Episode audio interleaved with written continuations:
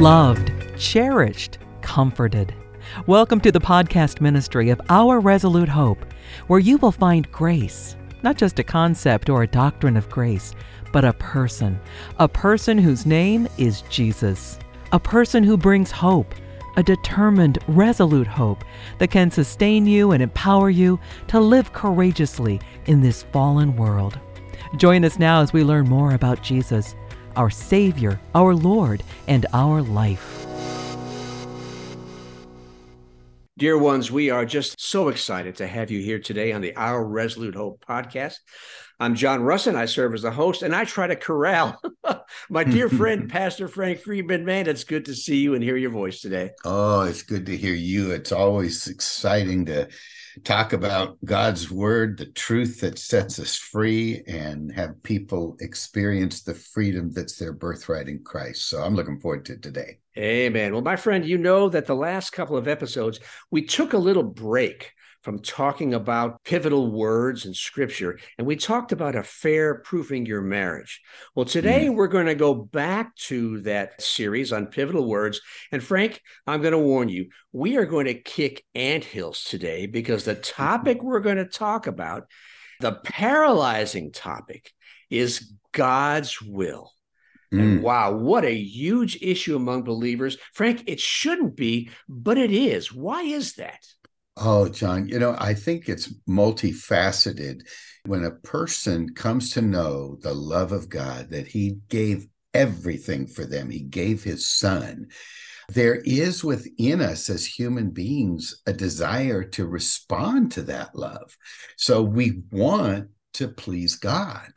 But God, in a very real way, is larger than we're ever going to know him. You know, even though Paul himself said, you know, I'm on a journey, I haven't arrived, I'm pressing on to know him. And yet in John 17, Jesus said, we know him. so we know him, but we're always coming to know him. And so there's a sense of, of mystery to God that's constantly being unfolded to us and I think wrapped up in that mystery is this idea in people. And that's a very important point, John. This idea in people, I don't think it's in the mind of God, but in people, that the will of God is somehow mysterious. And I have to search for it desperately because I'm also now in fear that I'm going to displease God if I'm not in His will. Oh, my and, uh, goodness! Uh, you know, oh, so it's a it's a hodgepodge and there's a lot of confusion out there and that confusion as we know john is not from god because he's not the author of confusion. Amen. So being the nerd guy i am when it comes to god's will i googled it you know how to know uh-huh. god's will. And frank not a word of lie because i do exaggerate sometimes for effect but i'm not exaggerating now. These are actual websites i found as the top hits you ready for this? Buckle up. Yes, sir. Five okay. simple ways to know God's will. The next one was six steps on finding God's will.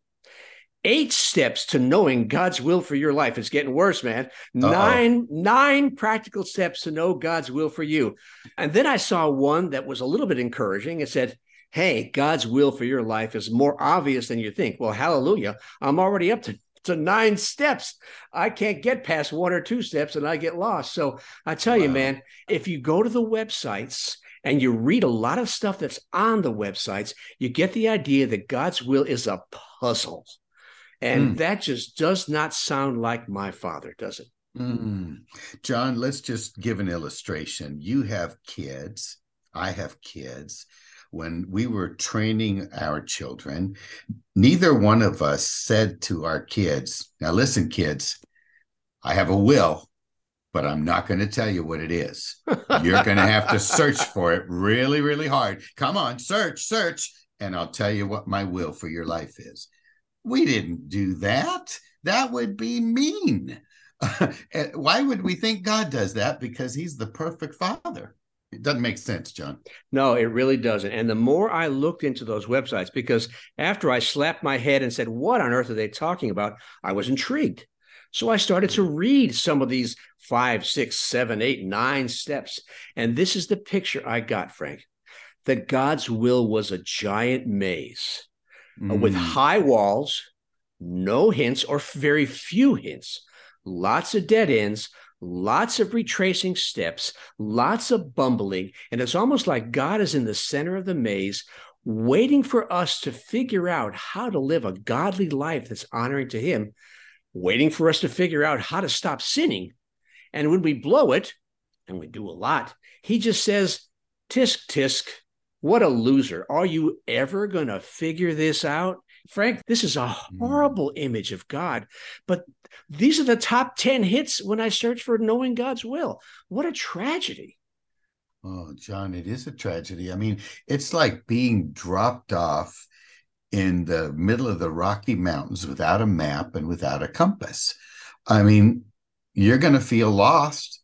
And I think that's what's happening to a lot of Christians. They have a heart to please God and put a smile on his face, which is nothing wrong with that. A lot of times, people in the grace community think behavior is not important anymore. Uh, no, behavior is not an issue when it comes to being saved, but behavior is an issue in terms of our walk. We want to walk in a manner that's, like Ephesians says, worthy of his calling on our lives. We want to please him. And if I don't have a compass and a map for how to do that, I'm going to feel lost I'm going to feel very disconnected from God. And that's going to ultimately lead to this thought process that God must be displeased with me because I'm not walking in his will. So, this is a, a horrible, horrible thing for Bible teachers to do to God's children. It is. Uh, when you listen to you talk, the picture came into my mind of walking along a knife edge on a mountain trail with steep drop offs on both sides, and the trail is treacherous. My goodness. When I see that mental picture in my mind, and then I match it up to verses like, Hey, my yoke is easy, my burden is light. Mm. You know, mm. there's just a dichotomy, Frank. And I think with the Holy Spirit's help over the next several episodes, we're going to begin to unpack exactly what God's will is, what it looks like in our lives, what it looked like in Jesus' life mm-hmm. and then begin to live in such a way that we honor him. We don't mm-hmm. sin. We we rejoice we delight in him and we we cultivate that intimacy because frank that's really the secret isn't it? Oh john. You know um jesus said it. He made it very clear. He said you search the scriptures because you think in them are eternal life. But i tell you that book talks about me, Jesus said. I am life. And so this thing is ultimately not about a doctrine, not about being correct, but allowing the doctrine to do what it's intended to do, which is to lead us to an intimate relationship with the God who has amazingly, through the work of Christ, become one with us. He is in us. We are in him.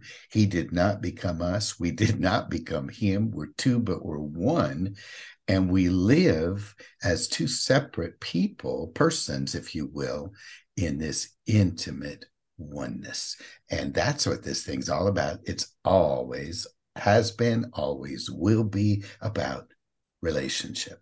Amen. You said that, brother. All right. Enough about the problem let's start to dive into this topic and see what we can learn about God's will. The first thing that struck me, my friend, was that God's will was a big deal to Jesus. Hmm. Here are just two verses, and there's a bunch. Here are just two. John 6, Jesus says, I've come down from heaven not to do my own will, but the will of him who sent me. And so, hmm. right from the very beginning, we see a couple of things that Jesus has a will, mm-hmm. and he had to align that will with his fathers. And here's another one, John 5. I can do nothing on my own. As I hear, I judge, and my judgment is just because I seek not my own will, but the will of him who sent me. So from the very beginning, Frank, Jesus, our older brother, is setting a pattern for us that God's will was premier in his life. Uh, mm. And it needs to be premier in ours. Did I get that right? I think you're exactly right. I think what I would do right there in response to what you just said is to go to Proverbs 3, 5, and 6, where it says, Trust in the Lord with all your heart. That's how Jesus came to this planet. You know, I often ask people, how did Jesus do all that he did? He walked on water, healed the sick, raised the dead. How did he do that? And a lot of Christians mistakenly say, well, he did that because he was God. No, no, no. Read Philippians 2. He chose during the time of his earthly sojourn to not live out of his godness, but to live as man, wholly dependent upon his Father. So he was the first one who ever lived Proverbs 3 5, trusting in the Lord, submitting to Him. Uh, do not lean on your own understanding. You know, don't try to figure everything out. That's not your job. Your job was to trust Him. And then He adds, in all your ways, acknowledge Him. And that's that issue of will. Choose with your will to yield to Him. And the second is such a great promise He will direct your path. And then at that point, people usually ask me, well, how does He do that? And that's where I kick him to Psalm 37. You know, delight in him. He'll give you desires. He'll put desires in your heart to want to please him and desires that are great for you, by the way. Oh, that's right. Because he knows what's best for us. We think we do, but usually we don't. Reading this verse again, listen to you talk, and this is a little side rabbit trail, but I think it's pretty cool. I don't want to spend much time on it. But it says, As I hear, I judge and my judgment is just because I seek not my own will, but the will of him who sent me. It just struck me uh, as I was reading that earlier from John 5 that mm-hmm. his judgment was right because he didn't worry about making the right choice. He sought his father first, his father's will, and his judgments automatically fell into the mm. right track. That's sort of a little bit of an explanation or an expansion on what you just said about delighting yourself in the Lord. But when you seek our Father's will, our judgment will be sound. What we choose will be right, not because it's the mm. right choice, but because we are focusing on our Father and that aligns everything else up with Him, doesn't it? Oh, John, that's a, it's a great set of statements you just made. What popped in my brain as I was listening to you was James, where he says, You don't have because you don't ask. And, you know, almost every Christian I've ever met uh, takes that as a promise, as a charge from God to ask for what you need in terms of things. But we can certainly, and I think supremely, put this to the discussion of Father's will. You don't have because you don't ask. He's willing to do exceedingly abundantly beyond all that we can ask or think. But most of us were so trained before Christ to live independent of God through our birthright in Adam, where we'll function as God and we'll pursue our will, that we all had to enter a training school where we learned to say, Hey, Father, what do you think about this? You know, what's your word on this? Show me what you're thinking. I'd like to hear that. Most of us just don't do that until it's a really big deal. yeah. And then we do it out of desperation. But this is talking about lifestyle. Yeah. It's really a lifestyle of walking hand in hand, inviting Jesus into every conversation. You know, every trip you take, everything you do. I know when I go out for bicycle rides, I do two, three times a week, long rides. I'm out for hours. And I just say, okay, Jesus, let's go have a great time together. You know, what do you want to talk mm. about today? And it has just now that didn't happen immediately. It took mm-hmm. a lot of years, but eventually it becomes more of a lifestyle, uh, mm. doesn't it? We have a dear elder at Grace Life. And as we've been teaching the new covenant for 30 plus years and how to live out of it, his car window broke. And so he got a quote from the dealer and it was astronomical. And he Well, I'm not going to pay that. I'm going to do this myself. I hope you heard what I just said. I'm going to do this myself. So he went out and bought himself a new window and took the door apart and and he's working out there for about seven hours and he just can't get it right. Finally, out of frustration, he told us, he said, Wait a minute. I got to do what Pastor Frank's been teaching all these years. Lord, you know how to do car windows. Would you please show me how to do this? And he said within 30 minutes, he knocked it out. And then he was saying to himself, why didn't I ask seven hours ago? yeah. You know, as funny as that is, Frank, we all fall into that boat, don't we? it's amazing. Talking about the will of God versus our will, we all struggle with that. As we're getting ready to do this recording, the Spirit took me back to Isaiah chapter 14. So mm-hmm. I'm going to give you a test, Reverend Friedmann, and see if you oh, pass. Oh my it. goodness, I know okay. that chapter. okay, Isaiah 14. I'm going to read these words, and you're going to mm. tell me who said them. Right? Mm-hmm. Here we go. Mm-hmm. I will ascend to heaven. I will raise my throne above the stars of God. I will sit enthroned on the mount of the assembly. I will make myself like the Most High. Okay, Frank, here's the test. Who said that? Oh, John, that was Lucifer, the son of the morning, who decided, I don't like being that chief and best angel. Yeah. I want to be God. And then, in a very real way, John, I'll add a part two the sons of the enemy, those who walked according to the prince of the power of the air. We said those things before That's Christ. right. It's amazing, Frank. I was thinking about this. And what are some of the very first things a young child learns to say, especially if he has siblings. He say, mine. Oh yeah. you, know? And then all the way up to Frank Sinatra's song, I did it my way. Isaiah 53, he nailed it. All we like sheep have gone astray. We have turned every one to his own way. Frank, the problem we saw in Isaiah 14 with Lucifer, whom we now know as Satan, our enemy, this all started in our camp way back in Genesis 3, didn't it? When mm-hmm. Satan passed that very same I will thought to us. How'd that happen? Yeah, you know, he came to Eve. God had said, You can eat from every tree, but that one.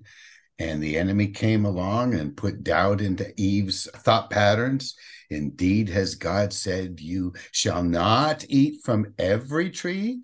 And she said, No, just that one. But in buying that lie and in encountering the liar, the goodness of God was questioned in the heart and mind of Eve. It, it's almost like God's holding out on me.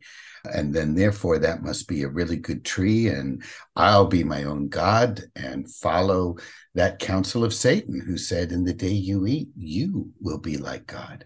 And you know, the idea there, John, Look at how gloriously you're created. My goodness, Psalm 8, you're the prince and princess of creation, the Lord and Lady.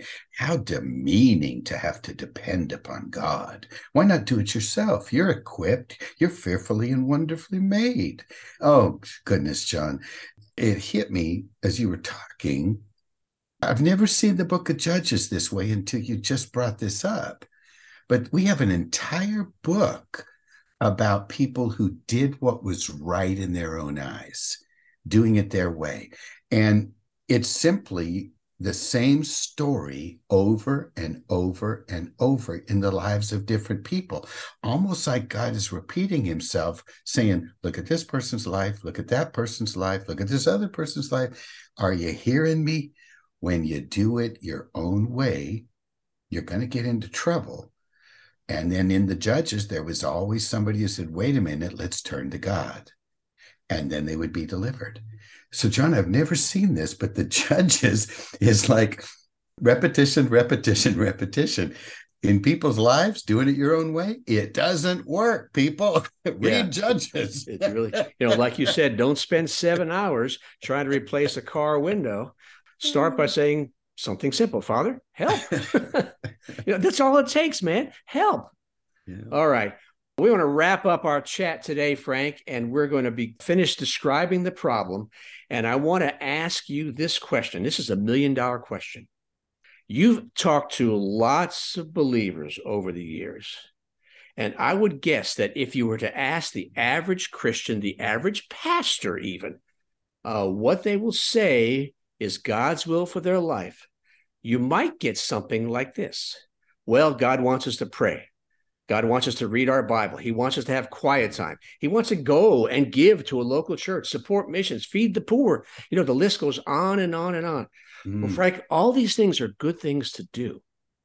But as we'll find out next time, not a single one of those is clearly expressed in Scripture as God's will for us. So it seems like if we don't know God's will, we don't know where to look or how to find it or what it means in our lives, we substitute, Frank, we substitute mm-hmm. doing things for living in the will of God. Did I get that right? Preacher, uh, counselor, pastor, reverend? well, John, I do have to point out that you missed the big one. What's that?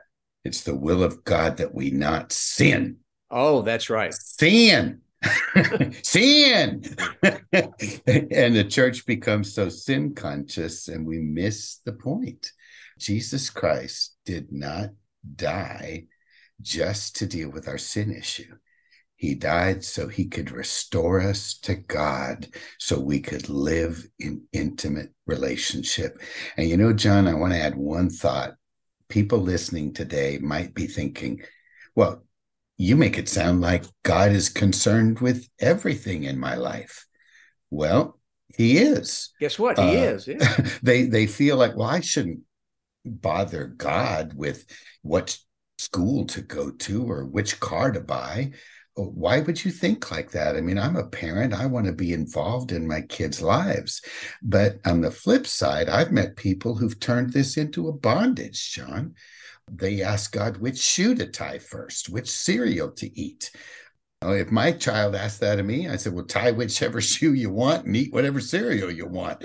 you know, we've got to be smarter than that because the enemy will take this really beautiful thing that God wants to be involved in your life and turn it into God being some codependent on you.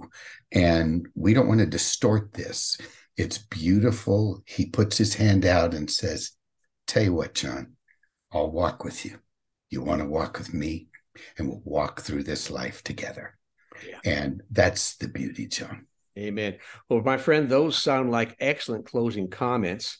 And I will encourage our listeners to join us next time because uh, now that we've described the problem, we're going to begin to take a deeper dive into scripture because, as it turns out, there are actually only about seven different verses where the phrase God's will is actually mentioned. And you'll be surprised, as I was, as to what those verses actually talk about. So please join us back next time. And thank you for joining us today. We trust that uh, our initial discussion of God's will has at least provoked some interest and uh, perhaps even been a blessing. So thank you for joining us. You've been listening to the Our Resolute Hope podcast, and we invite you, as always, to check out our website, ourresolutehope.com. We've been working on that a lot. As a fact, I spent two or three hours on it last night, updating new content, new presentations. So please check it out. There's lots of stuff on the website that would uh, bless you and, most importantly, lead you to the face of our Savior, Jesus Christ.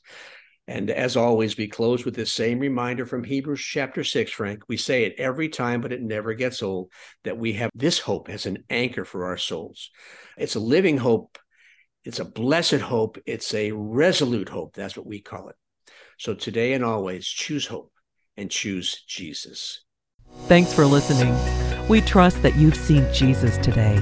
And you know that no matter what you're facing, He offers you Himself, His own life he wants to live His life with you, in you, and through you as you trust Him and walk by faith in this troubled world.